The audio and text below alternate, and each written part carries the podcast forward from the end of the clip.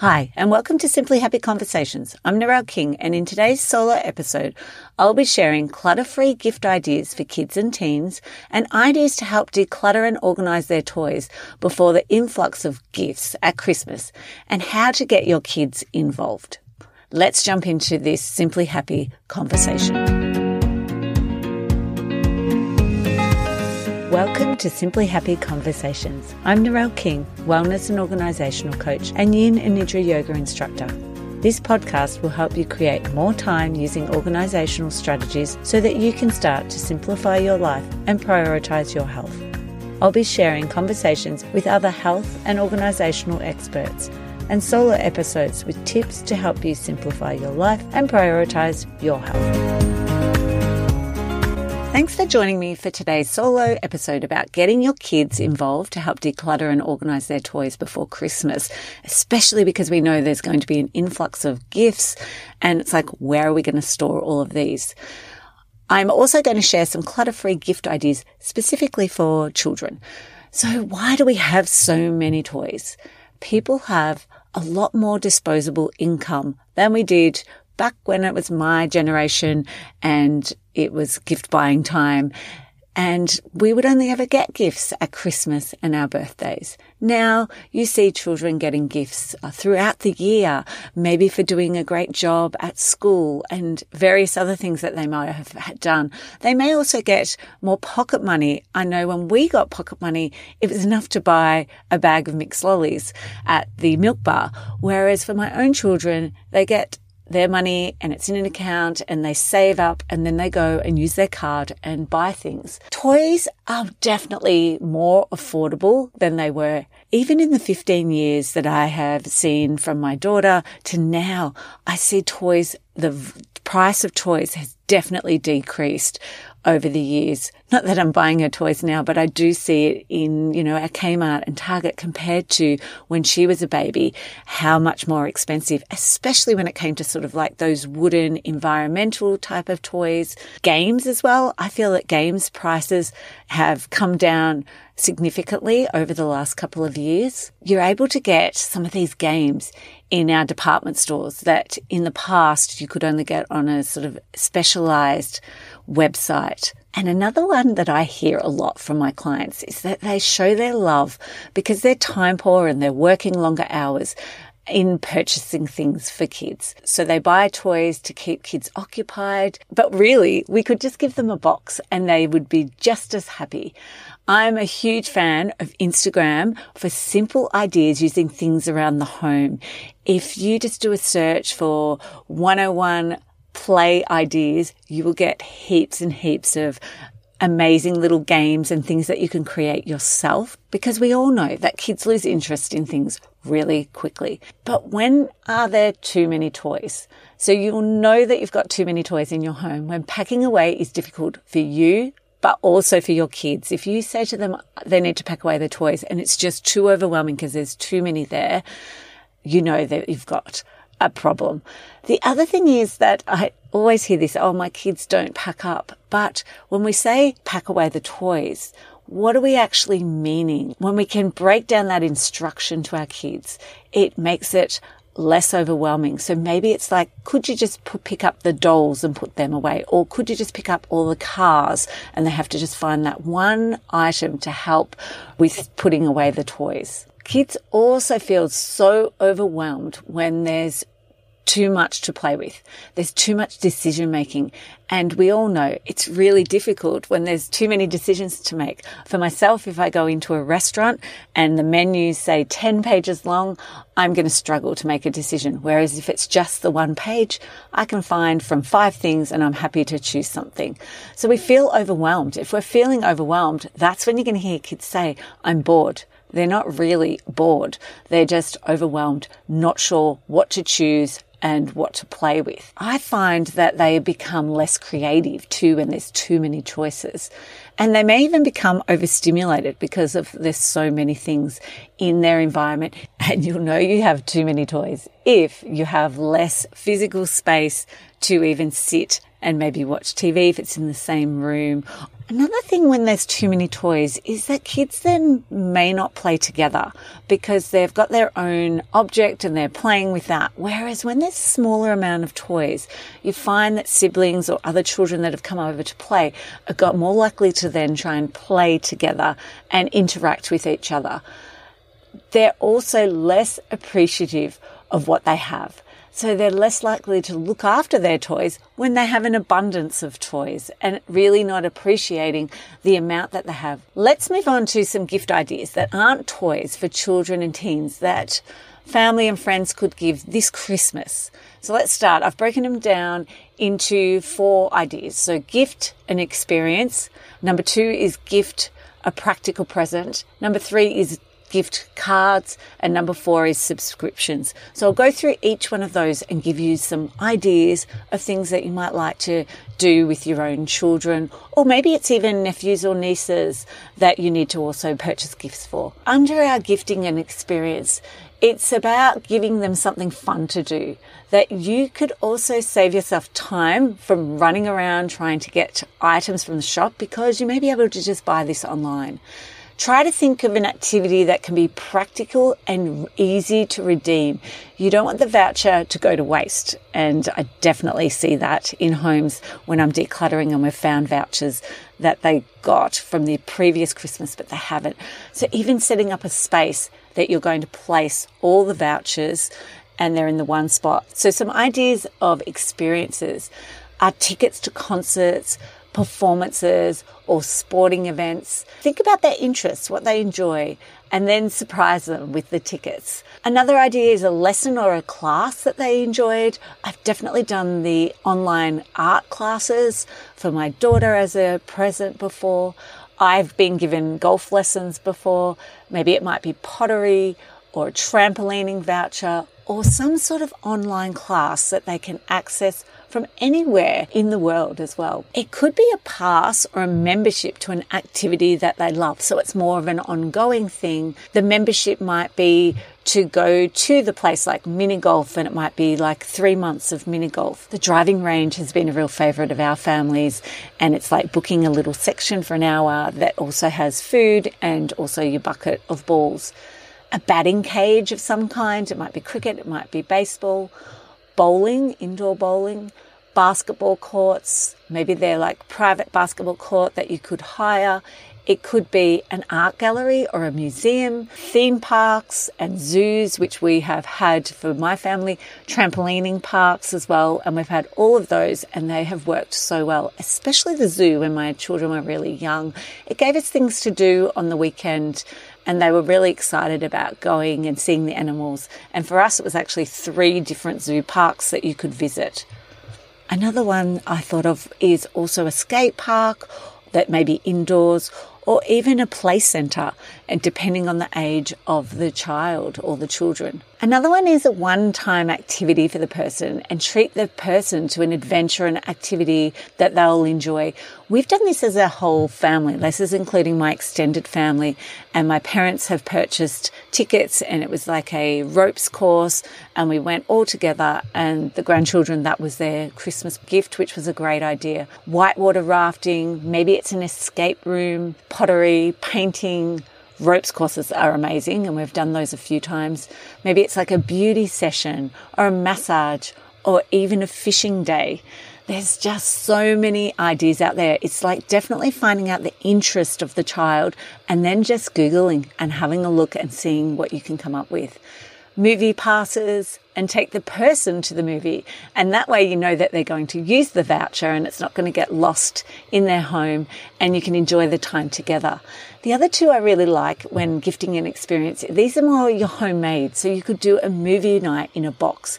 So give them a digital movie or like it's a rental for maybe Netflix for a month or Disney for a month and then put in it snacks and treats and drinks and you could also, maybe it's even ordering dinner. So it might be pizza. Another one I really love is a games night in a box as well. So putting together a box and include a game that you can play, the snacks, and then wrapping it up and giving that. That's a great gift that you can continue to use because you've got the game that you could pull out on certain nights and play. The next one is a practical present, and I'm very much a practical present person. When I'm thinking about my kids for Christmas, I use four categories something that they want, something that they actually need, something they, they can wear, and something that they can read. And I'll use those four categories. But if you're thinking practical for extended family, it might be everyday items like books, pajamas, socks. They're all great stocking fillers, bathers, beach towels, goggles. Obviously, we're going into summer, so our Christmas are more related to summer. But if you're in winter location, it could be ski gloves or jacket. It might be bedding. I've definitely given my kids quilt covers at Christmas time when they got new beds. Maybe they're starting school and it could be a school bag or a lunchbox that they want, and it could have the characters that they're into at the moment. Simple presents that are easy to find and easy to personalize as well. Just say your son needs a new hat why not get it with the character or brand he likes? Or maybe it's a t shirt or socks, and you think about the brand that they're into. That's definitely something that my kids will be getting at Christmas time, and they've been getting that since they were kids. So they sort of expect to get those practical presents every year as well. My main takeaway from that would be think practical and also personal. Number three is gift cards. Gift cards make great clutter free gifts because children can use them to treat themselves to something special or something they need or want or even like. So the gift card or cash towards something that they're saving for, like it might be something big like an iPad or a phone, a bike or a scooter. And one of the things that I have done with my kids is I've created a Christmas list in my notes section on my phone and I've shared it with them and I've asked them to contribute some ideas to help me as well of what they'd like at the moment. Obviously, this is going to be your older range of kids and not your younger kids. Also, think about gift cards that have multiple places on them rather than just the one standard shop, because then it gives them a bit more choice as well. Number four is subscriptions. Some ideas for great subscription clutter free ideas are Netflix, which I mentioned before, or Disney Plus, or even a Spotify so that they don't have the ads at the end. Maybe it's an Audible subscription so that they can listen to books. Maybe they're into books. Maybe it's an unlimited Kindle subscription. I'd love that one. And maybe it's even giving the person an actual e reader. And that's something that they can then enjoy. Maybe they've never even thought about that. And the final one is a magazine subscription. This is great because it could be something that they're really into and then they receive that once a month or once a quarter and it can be recycled. It shouldn't add too much clutter to your home if the person is willing to give up the magazine at the end, unless they're deciding to save them. Okay, so let's step back to how to declutter the toys, books, games before Christmas. This is going to be when there's going to be an influx of toys. I love to help families do this when it's close to birthdays or even just before Christmas. And I have done a few of these with families at the moment, which is why I decided to do this podcast episode. So it means that there's space for new toys. It also means that you can look at the things that they've lost interest in, and it's a great chance to remove any broken toys when you go through it. So, how to get started? I suggest you schedule a weekend so that kids can help. Kids can be quite tired. It's the end of the year for the southern hemisphere. So I think it works really well on a weekend. Now, the best way to go about this is to gather all the toys together. Some kids will have toys in their bedrooms. Maybe you have lucky enough to have a toy room or a lounge area with toys, but it's bringing all the toys, all the games together. And I know that might sound overwhelming, especially if they're in multiple locations. But until you have them all together, you can't see how much you have.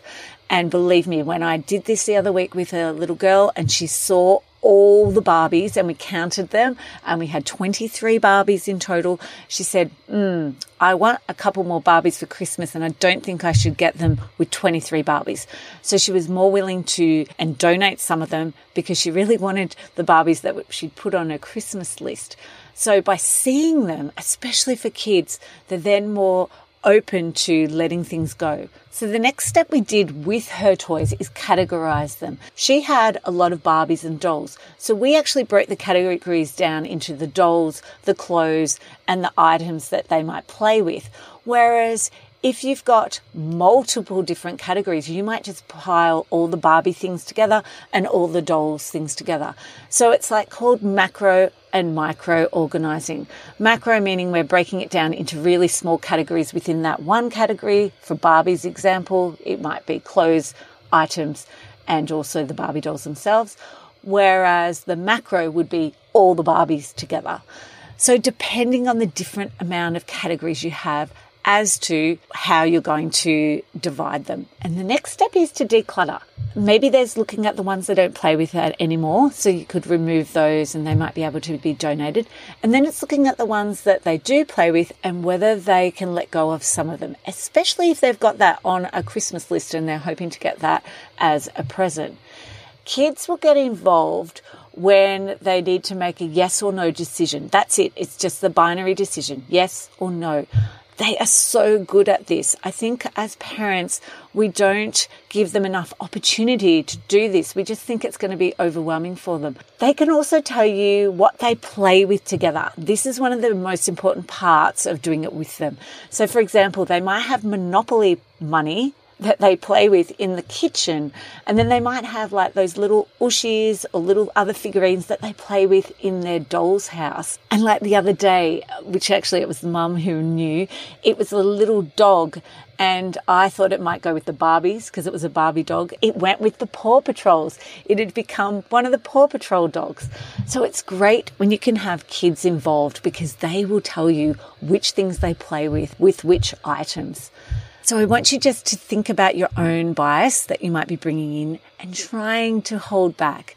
Adults think too much about the price, the money value, and also that emotional connection of who gave it to them. It might be a grandmother who's not alive anymore, but if the child doesn't have that connection to the item and is happy to let it go, then let them do that. And maybe it's you that finds the spot for that particular item. It's a great way for us to encourage kids to make decisions for themselves rather than relying on us to make the decision for them and for them to really connect with their gut feeling do I want this or don't I? What, what value do I have on that particular item? So some ways to help kids get on board with the decluttering is I have had items moved to a shed and set up a toy rotation. That is my favorite because it means that children will then have a small amount of toys to play with, but they haven't given away everything. They've got another space if you've got space for this, and you can then rotate them in and out.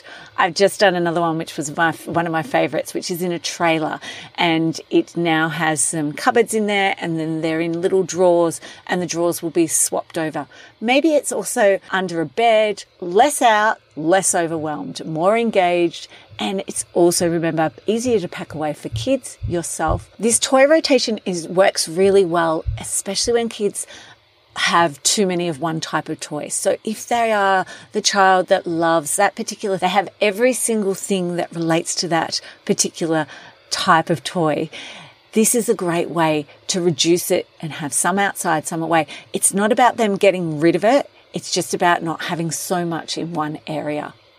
The next thing to help kids to get on board is donations, is looking at if they're going to get a toy in, what could we let go of? And give before we receive is a great motto to share with kids. When kids are more aware about the people who are less fortunate around us, they're definitely more inclined to share their toys, donate their toys. The other way to encourage decluttering is the thought of selling maybe some of their toys and then using the money either to buy something else for themselves or to then purchase that gift that goes under the giving tree or a present drive for those who are less fortunate. And just a side note, toy rotations is not for everyone because it does involve you being organized and making sure that you follow through and change the toys. It works really well if you give the children the responsibility to, that it's a set time or day that they change the toys over and having them involved in it uh, will help you to stay on track with it. But if you need help with that, that is definitely something to reach out and I am happy to help you with that. The next bit would be looking at the storage of our toys. It's better to declutter first because then you may have less and therefore you don't actually need those storage ideas or what you think you need when you actually have less toys. Things to think about with storage is to use the storage container to create a boundary. For example, the cube units or the IKEA drawers for toys are great for boundaries. So if you say this is where we're going to keep the soft toys and there's no room for more soft toys, it's like, okay, well, we have to make a decision about what can fit into that space. Bookshelves are another great way of saying, well, we have this bookshelf is now full. Are there any of these books that we're not reading anymore that maybe we can let go? So I really like to use storage container as boundaries for children. It's a really great visual for them to see as well. Also think about the containers that are easy to access and use. It helps children to then be able to be independent and put things away. If it's not a click container, it's harder for them to see. It's harder for them to know what's in it. And it's also maybe difficult if it's got clips at the side for them to open. If it's things are up too high, they're not going to be able to put them away. A lot of kids are very literal. And when you say pack up the toys as well, they're going to then just put everything in one box possibly. So another great thing to think about are labels and using either words or photos. I really love getting kids involved in taking photos of their toys because then they're more inclined to use it as well. And they love seeing their photo of their actual toys on the boxes or the containers that you're using. Kids love to help put things away when it's easy. So we just need to set up these systems to make it really simple for them if we want it to be divided into different sections. I used to have a toy box for my kids that just had everything piled in. As they got a bit older, we then divided off and had smaller categories. But when they were younger, it was just the one toy box with everything in it. I hope you're able to declutter the toys before Christmas and be more prepared for the influx of gifts. If you need any help at all with any of this, please reach out and send me a message. Love to have a conversation with you and either set up a toy rotation or maybe it's just even a helping hand around getting your kids on board. Thanks for listening to Simply Happy Conversations. Thank you so much for joining me for today's Simply Happy conversation. If you enjoyed this episode, then I'd really appreciate it if you could leave a review. This helps others find it who are also looking for tips and organisational strategies to simplify their life and prioritise their health. If you enjoyed this episode, don't forget to subscribe so that you won't miss future episodes. You can also connect with me over at simplyhappy.com.au.